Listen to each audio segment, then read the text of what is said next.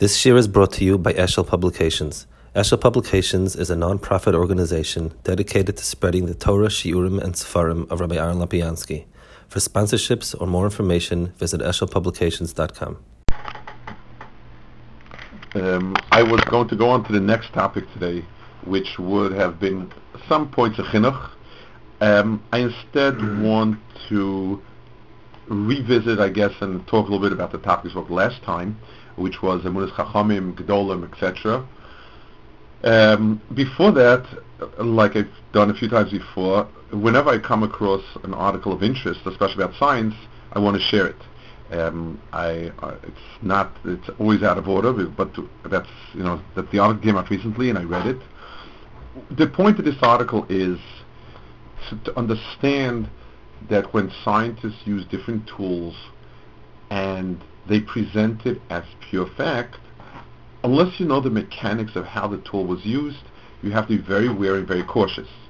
Um, now, this is an article out of Science News. Science News is a very respectable science magazine. It's a biweekly, a digest of um, of uh, the science news. It's, it's it's as standard mainstream as you can get. Now, the article, I will read a little bit of it and uh, try to talk about a drop. The 18-inch long Atlantic salmon lay perfectly still for its brain scan. Emotional pictures, a triumphant young girl just out of a somersault, a distressed waiter who had just dropped a plate, flashed in front of the fish as the scientist read the standard instruction script aloud. The machine clunked and whirred, capturing minute changes in the salmon's brain as it assessed the images.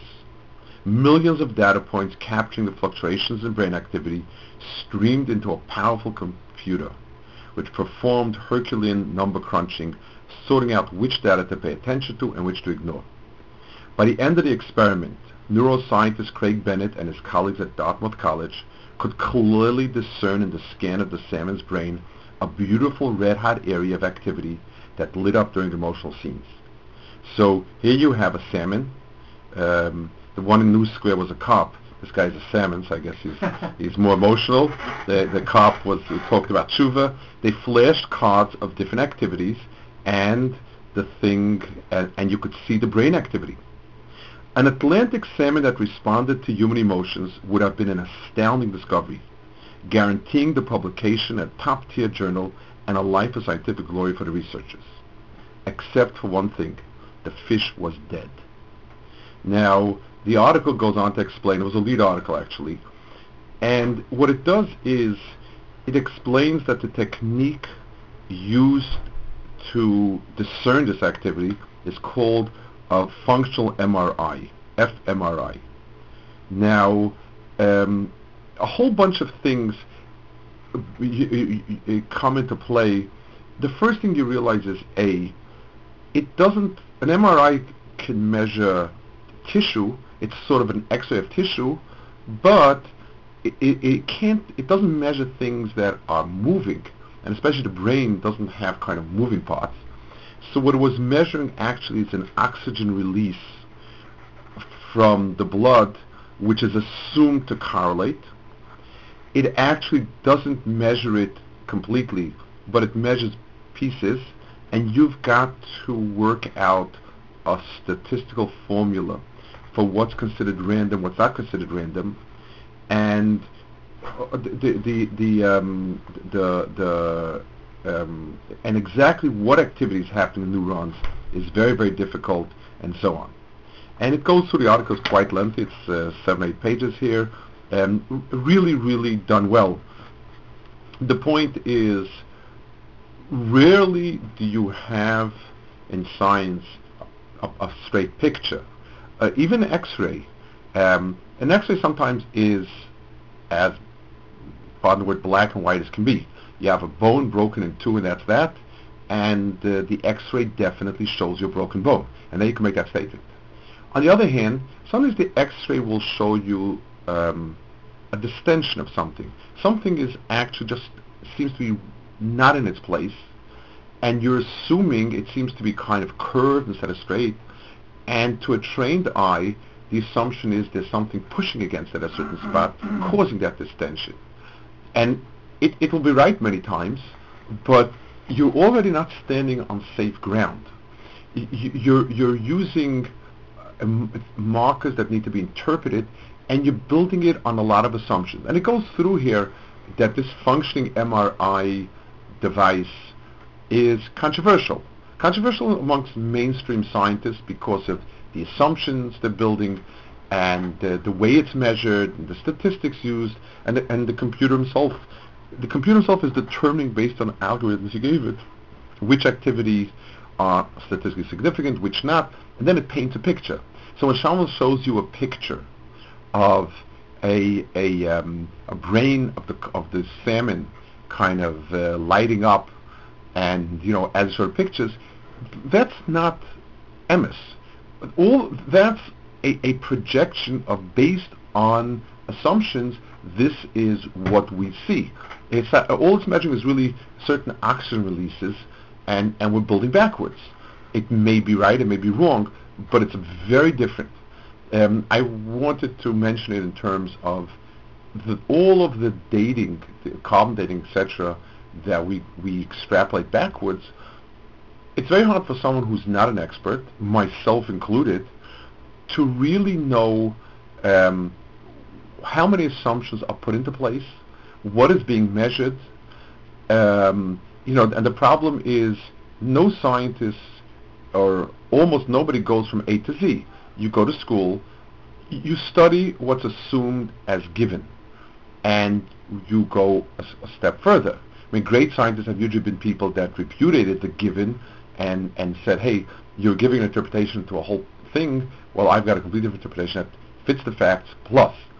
Um, you need you need to be very wary um, when you you know the problem is we have pictures of dinosaurs, we have movies of dinosaurs, and it at the end of the day it's an interpretation of material, it's an interpretation of bits and pieces, and there are valid ways to interpret it, but just understand that you're not seeing. Um, when people say they found dinosaurs, you need to ask what did they find exactly? Um, animals. Did they find animals? They find bits and pieces. They find bones. The bones are, are wh- what does it look like when it's fleshed out? Um, can you extrapolate what's there today?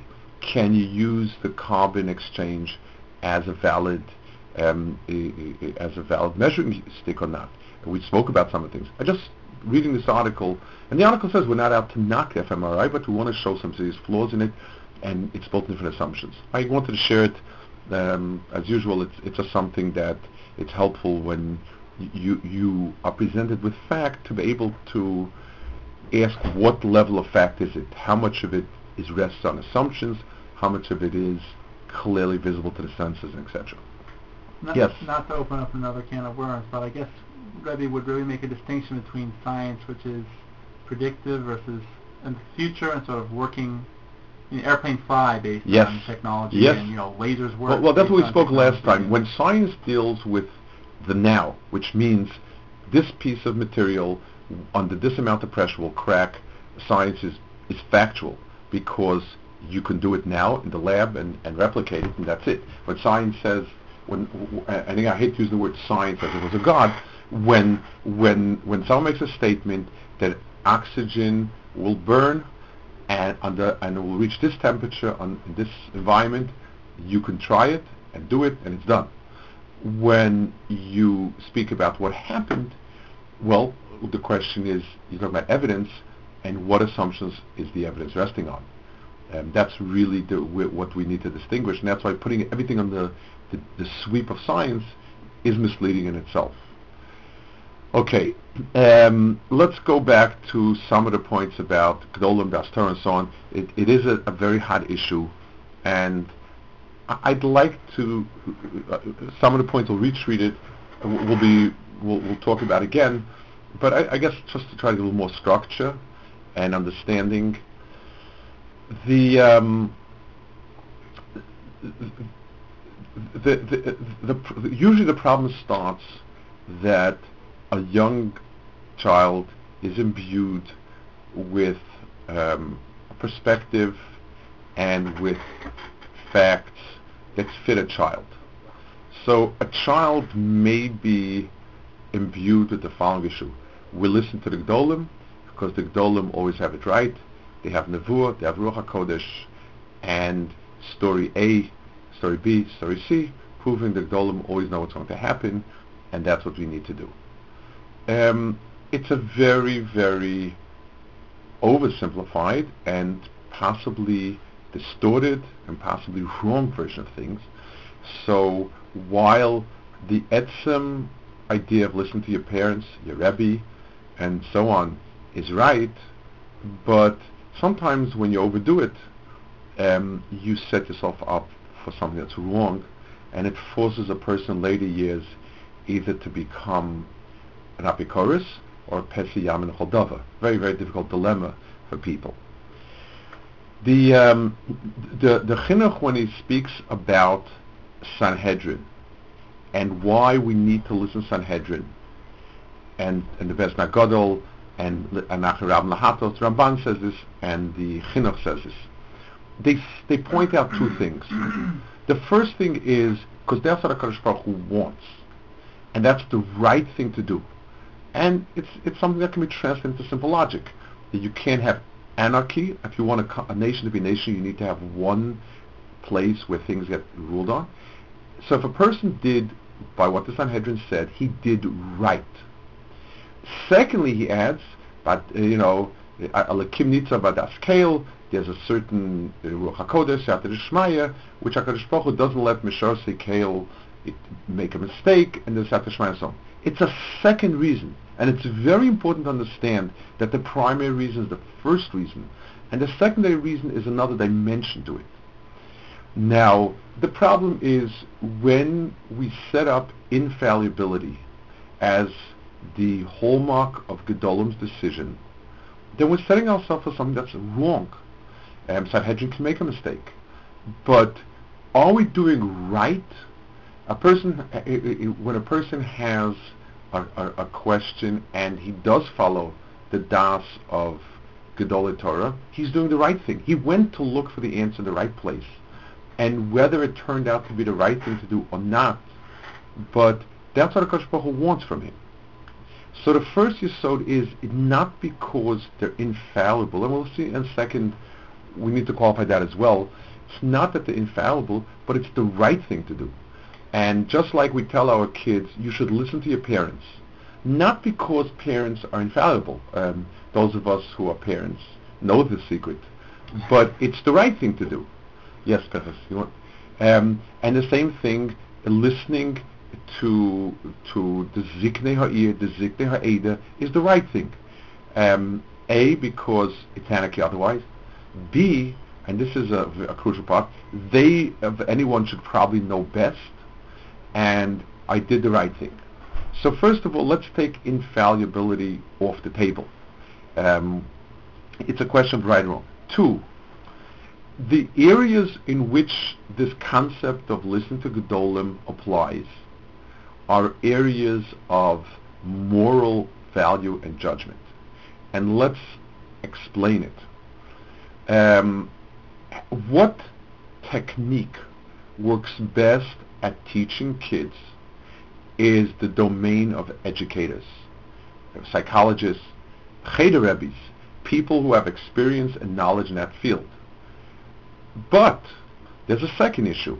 Let's say we find that boys and girls together create a better learning environment, which it doesn't, but that's just, just using a muscle. The second area is, even though technically it creates a better learning environment, is it right to have the interaction of boys and girls? or is it better not to have it even at the price of, of, of, of, of having less learning? That, that is a, a, a moral issue. That's a Torah issue. This is an issue that is very, very common in, in the following scenario. Let, us uh, again. I, am just going to touch on issues simply just to use as examples. I, it's not not that I want to go into those issues.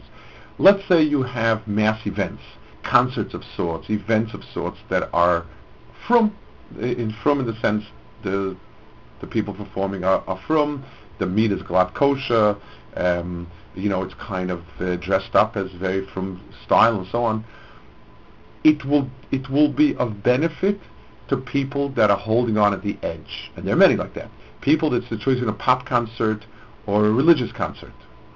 And this is a way to hold on to them. It will also drag down people higher up on the ladder that they dilute the Yiddishkeit with, with stuff that's kind of trashy. Which one do we go with? Do we say, listen, um, there's so many people out there that are hanging on by the skin of their teeth. We need to hold on to them, even at the price of kind of diluting the general uh, stand, stature that, that people who Bnei Torah and serious learners sh- should should be should should have the should be feel part of this stuff, or no, we'll, we we have to preserve what's good and what's right and make a very clear stand about it and exclude others. It's not a, an educational issue. It's not an issue. It, it's a moral issue. It's not even chachamim that, that you know. It, it, it's it's it's a moral issue of which is appropriate to preserve with integrity that which is good and exact and perfect, or to open up to, to everyone. The, the answer that more people, we're going to lose people because of that, is not a proof. Because that's the question, not the proof. And no, and who should answer that question? Well, the person whose viewpoint you feel close, most closely reflects the Torah's viewpoint, and that's a person that a steeped in Torah, knowledgeable in Kol Chalket Torah, was most nefesh fit, and has, there's a sense that his personal agenda is Torah, to the best of our abilities. This is, this is what we have. So those are questions that need to be answered by Gdola Torah, not because they have the technical expertise in it, but at the end of the day, that question is a particular moral question. Let's, let's take a, a much simpler case. How to, how to do a certain medical treatment is an area that doctors should tell you. A doctor should tell you, will this cancer respond best to chemo? Will it respond to surgery? Will it respond to radiology? Um, if, if some Talmud has a sixth sense about these things and magical powers, so be it. I, I, I just, I'm an Amaretz and these things, I just, I can't tell you. But many times, the question has other facets to it. Um, it, it, it, chemo w- will take a long time and will drain the whole family and wreck the family. Um, the person will have to go to Rari Yisurim, but he may live better with this. Um, there are other other factors. The question stops becoming a medical issue and starts becoming an issue of the value of the family as a whole over this one yachid. The chances is chayisha, is chaya olam. Um, you know what, what what are we talking about? There, the the the, the decision of a gadol as a gadol b'torah as a pikeach comes into play. Uh, a, a, doctor has no room, and there's no mokum. It's not a medical issue. So there's there's the medical issue of what are the probable courses of the different treatments, and then there's also um, the moral issue, and and and the and person needs to have both pieces in order to ask a shaila the way he should, and and so on. So the first thing is we, are not looking for infallibility, we're looking for right. What's the right thing to do and so on. There's another point, and that's something that um, is is is um, in, it's seen more readily in the in the uh, um, I guess in, in, the scope of history. When Reb Aaron Kotler came to America, and he um, and he pushed his version of, of learning as opposed to YU, which was the only real model, uh, Torvadas in some way, as, as opposed to only uh, it, as a model, it was considered to be very stupid. At best, he would attract a half a dozen or a dozen or two dozen young men and neglect, uh, Yeshiva University serviced thousands of people who were able to receive a reasonable, uh, um, you know, Jewish education, um, be from, um, at, you know, at a reasonable level and so on and it it was seen as being very stubborn and out of touch with reality. Fast forward 70 years later, um, Reb Aaron uh, seems to be uh, right, um, producing a very powerful uh, center of, of Yiddishkeit has resulted a in in in in a tremendous growth of the from a kehillah because of the because committed people have large families give them chinuch, imbue them with chinuch. It has affected the more modern community raising their standards. It has produced tons of people who are also, also taking care and so on and so forth. So if somebody's lens would have been focused on, on five years between 1950 and 1955, he would have said um, Reb Aaron's wrong. And even though he was wrong, even though he was wrong, even if he, even if it would have been wrong on the practical level, he, he might have been right. I mean, he was right on the on the uh, Torah value. But 60 years ahead, 70 years ahead, um, it's a whole different world. The same thing in Eretz Yisrael. Uh, it, the the Mizrahi movement pushed for a compromise with the Zionist movement out of a sense of reality. You know, you have to be realistic. They have hospitals, they have farms, they have everything. Um, the Haredi world resisted it, stood outside of it, and at the end of the day, even from a historical um, kind of uh, practical point of view, it certainly was very successful, despite the fact that logically it didn't make any sense. So in the long term, um, does it lead to the to, to, to, to right there? We've seen many times, yes, um, that the split off in Germany and in Hungary from the reform movement. There were many people in the middle, reasonable, rational, weighted people who said you can't split apart. You're going to capsize. They're going to capsize. You don't have the resources to make it work. You're destroying their Yiddishkeit. And in both places, the the the separation was for the benefit. So in the longer historical sweep, it's still not very clear. Um, you can't just say they were wrong because of A, because of B, because of C. Um, the the, the um, so even if they are valuable in the short term, and again they are valuable. There's no there's no infallibility. But I'm saying in terms of hashgacha, like Ramban says about kinez scale, if you look past the immediate uh, uh, uh, uh, moment, a lot of times you're right in the long run, and and it works its way out. The, um, the there's another myth. If only we had Gedolim like we used to have. Um, I don't know people listening how old they are, but let me bring back some painful, uh, hi- some some painful historical facts from the um, from the from the past that I remember, and from the past that I read about. Um, Aaron Kotler and Moshe Feinstein were the Gdolim in America. They, Reb Aaron Kotler was one of the most despised people in America. 99.9% of the from American uh, uh, world despised him. He was blunt, he was sharp, he was unreasonable. He was trying to push an agenda that had no place in America. A full-time lawyer like the Shtetl in Europe, yeah.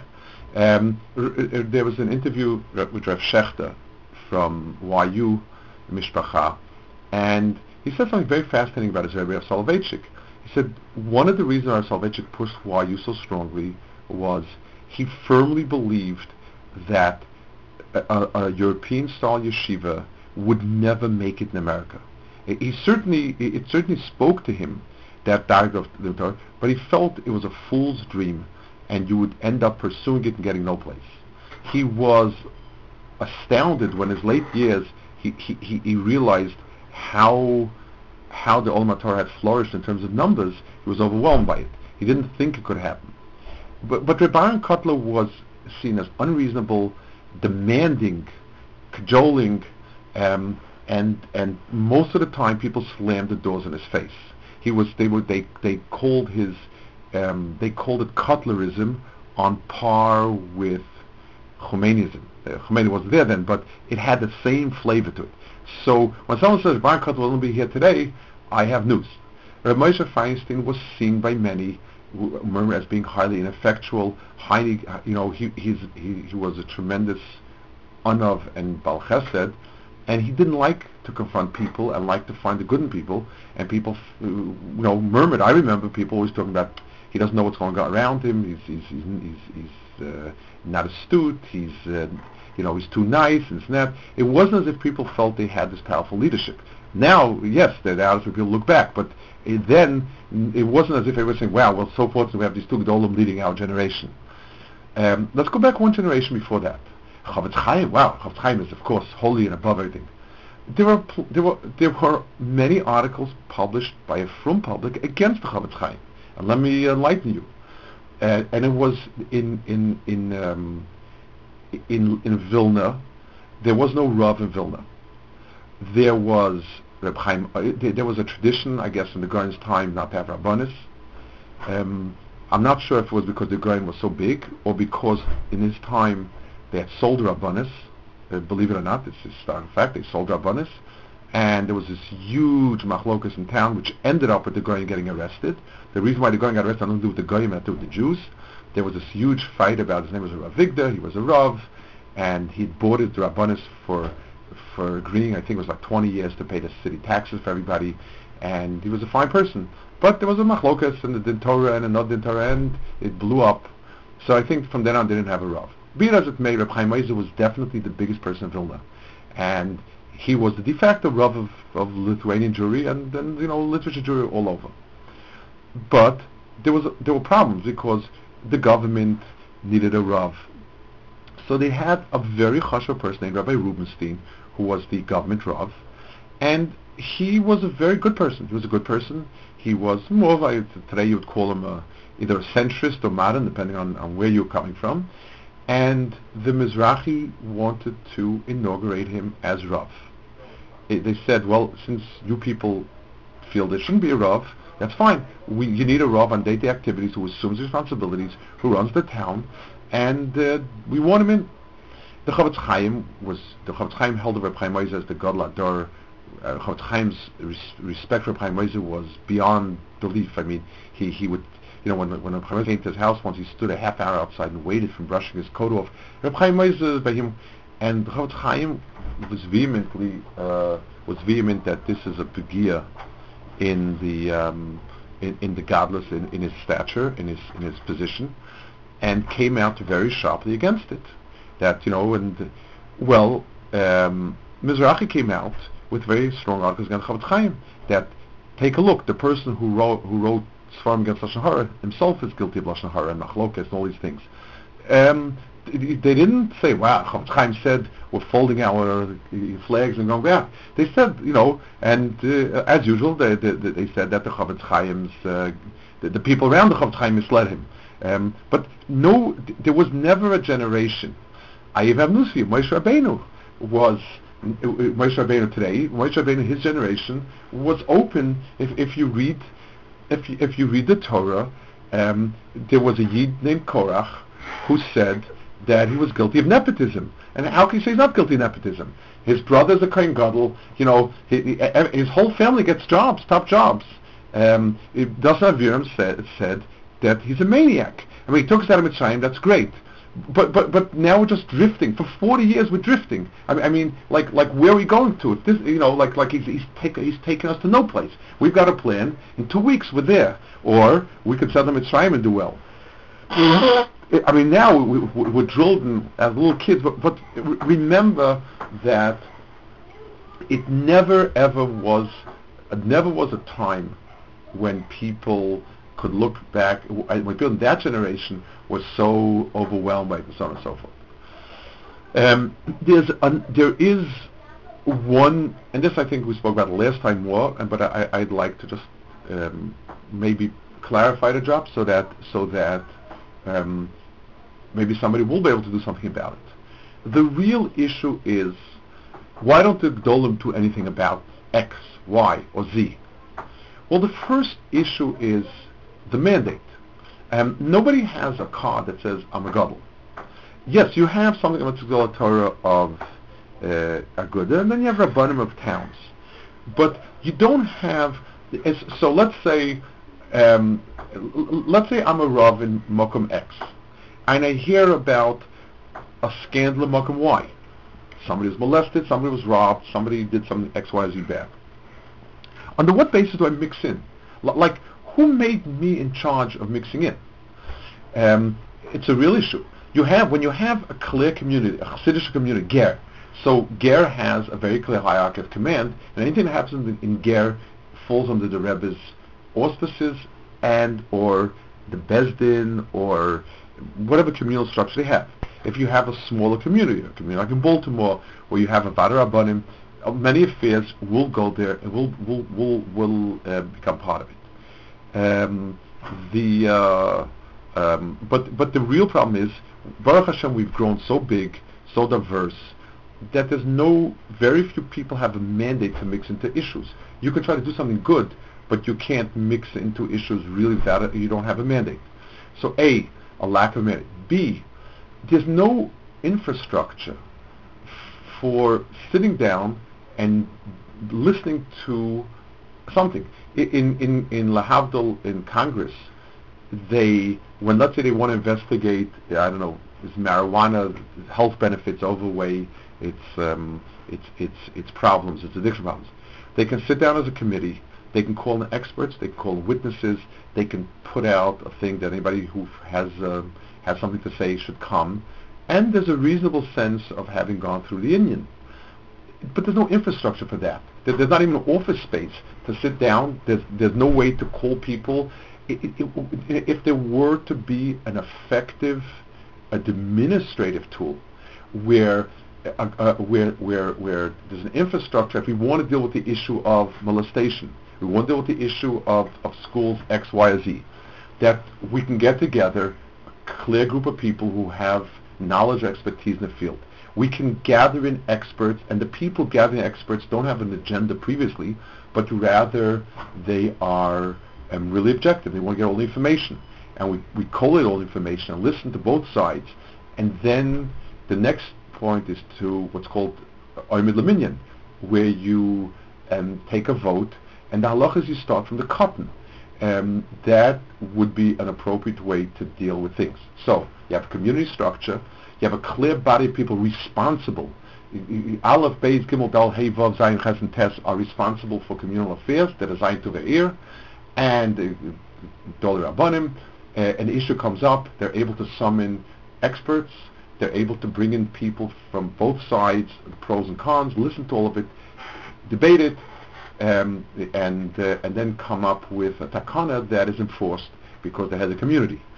What happens, in fact, is almost the opposite process. The person, a person, sincerely, I'm not, I'm, I'm talking about an issue. Somebody feels very badly about what goes on at these concerts. Okay, this person may be an emes oved Hashem, and, a, and, and, a, and an astute person. This person may be a nut. This person may happen to hate this particular singer and have something against him. Or this person may be misguided. All of the above. He feels very strongly about it, and he gets the air of a big person. Then you go to two dozen small people and say, this big person said you should sign. And everybody signs on, and it's a big balagan. And then we find out the facts are yes, true, not true. He said, they said, I didn't say it's it's unfortunately a circus, but the circus lies in the apparatus. Um, it's not the way it should be done. Um, you know, th- there should be a, a, chance. Let's take again. Let's take a singer with a concert. There's again, there's room. There are issues there.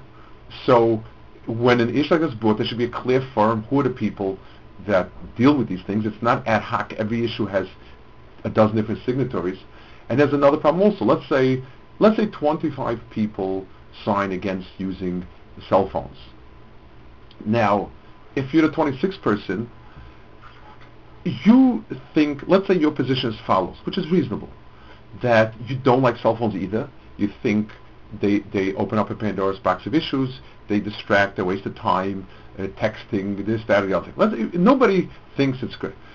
But then the pressure is, so what are you going to say? You're going to come out with a statement that you think cell phones are good? You don't think they're good. Um, do you want people to use you and say, well, so-and-so didn't sign it, so that means he thinks cell phones are very good. It, it, you're then left in a position, if you're not against it with the same force that the main body of people are against it, then you're in a, in a sense um, saying it's good. You're going to be used that way whether you like it or not. Is that what you want to do?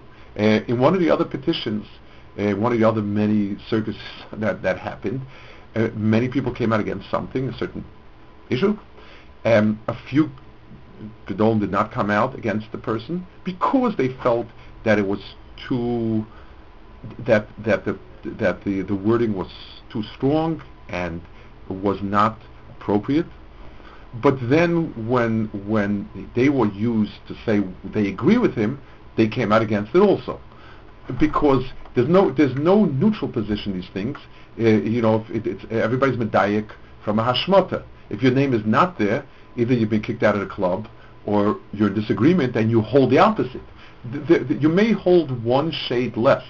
In my memory, when Rav Goren came out with the psak against uh, for the Mamzerim, you know, being Matir Mamzerim Israel, the Gedolim came out very strong against it. But there was one Nusach signed in Bnei Brak, signed by the Steipler of Shach, and one Nusach Yerushalayim signed by Reb Chaim, Ger and Reb Bramsky. There was a marked difference in the style of the, the of, of those notices. And there was a reason for it. The the, the felt that the that the Bnei Brak version was too strong, wasn't appropriate, and um, you know, and valid disagreements.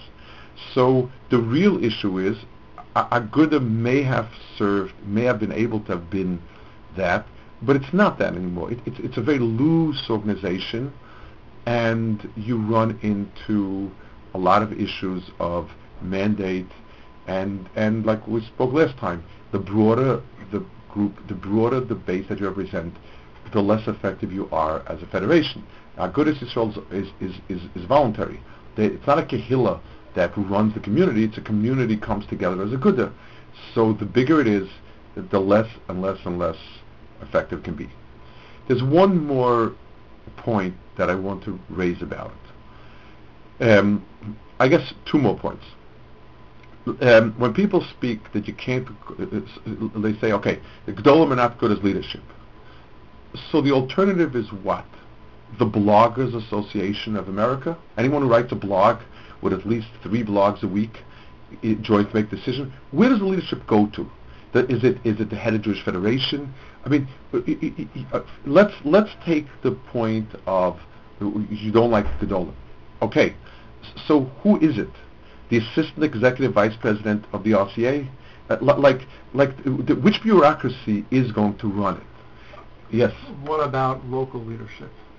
Well, that begs the question um, in very few places is there something called local leadership. A rav of a particular shul it may be a great speaker, maybe a sweetheart, and nothing says that he is or could be a leader. He could or could not be.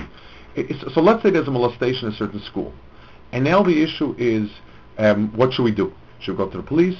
Should we now appropriately? There would be if it's a local community of the size that allows for rabbinic leadership, or, uh, or, or, the question is who are the leadership if not the rabbanim? Do we do we have the school principals? Not not clear to me that they're the most fit. Do, do we have who? I mean, the social services. Um, social services can deal with particular issues and they're knowledgeable. But but when you make a community issue, um, you, have to take a lot of things into in, in, into account. And and um, a social worker is very good at treating people who are abused. They may be good at discerning was there abuse they may it, it, they should be involved and used.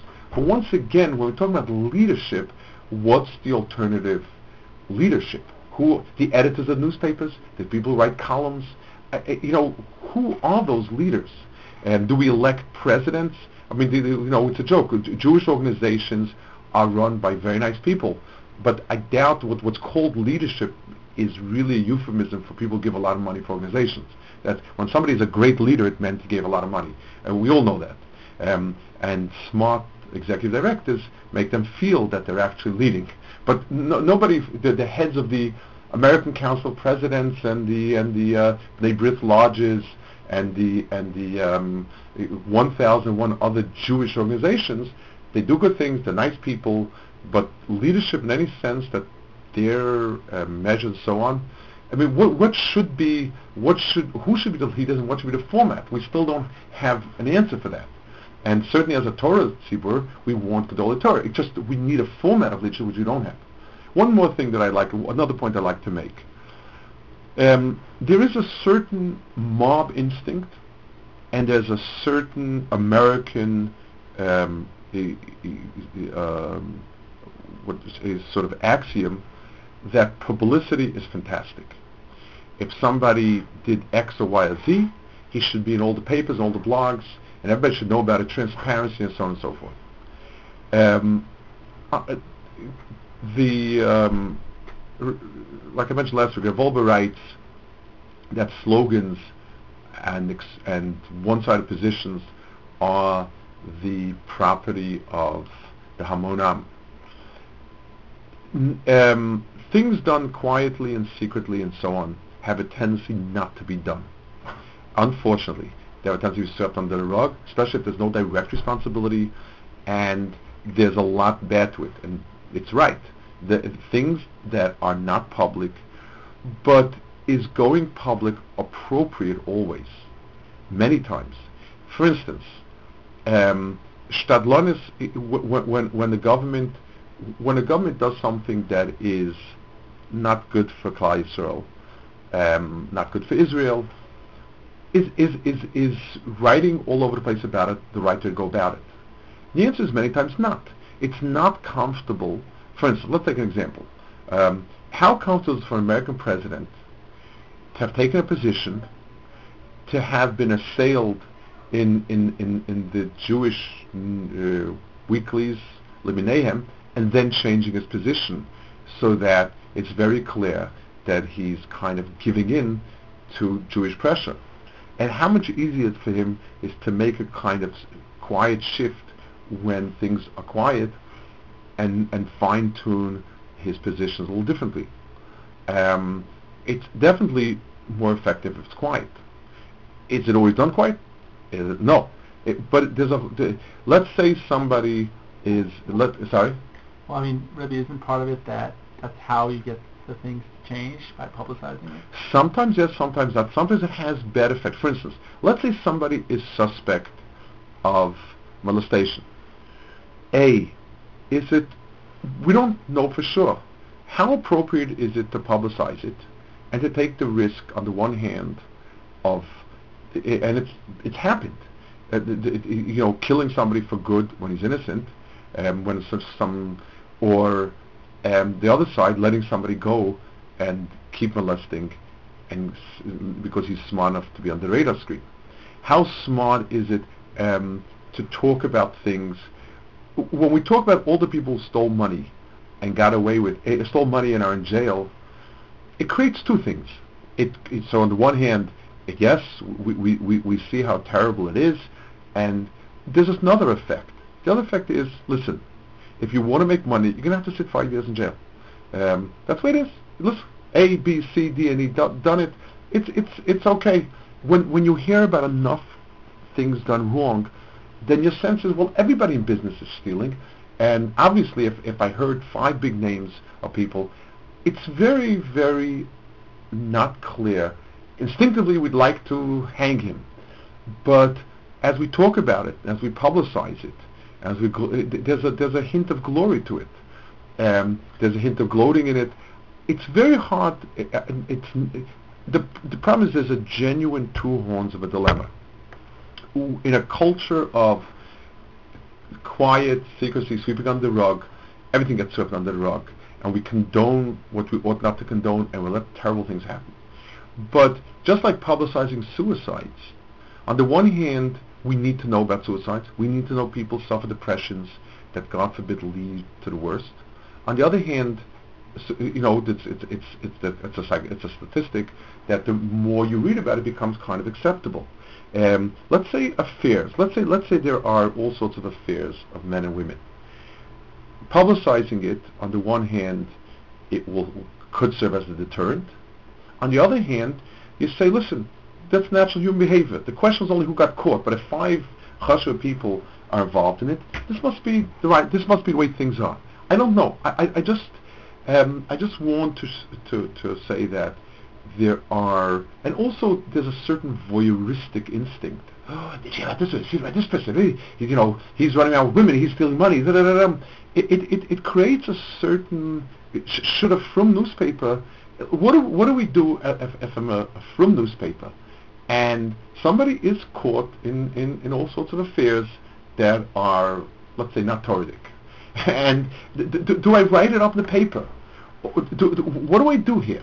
And I, I don't know an answer. I just want to point out it's not simple. What you can do on a blog by somebody who's got no reins. And do you want I mean, those blogs that quote unquote expose the truth? Um, would you like your kids to read those blogs? The tone of it, they're always bitter, cynical, holier than thou. Because if everybody is a, a thief, then I'm a fine person, even though I'm, I'm not doing very much in my life, except for blogging. Um, and and and uh, it, these people, when you live in a culture that everybody's a thief, then your conclusion is not that I have to mechazik myself with Shmiras Mamonis, but I'm a great tzaddik. That's the culture that comes out, and it's very important to understand that. When you you want your children not to be naive, you want to understand the word. You don't want them to live off the National Enquirer, um, even if the National Enquirer is true. Um, but it, it, it, it, it, the true of it, quote unquote, is the one hundredth of one percent sickness in society. And if you read it day in day out, that that's your window to the world. Th- th- th- then your picture is of, of a sick society, and eventually it doesn't it doesn't uh, spur you to do better. A lot of times it spurs you to do worse. Yes, Pinos. Like a desensitization. Yes, a and it's and it's it's a real dilemma. I don't know the answer. I just want to present it. It's something that I think about a lot and puzzle, and and I would hope that you you puzzle also. Okay.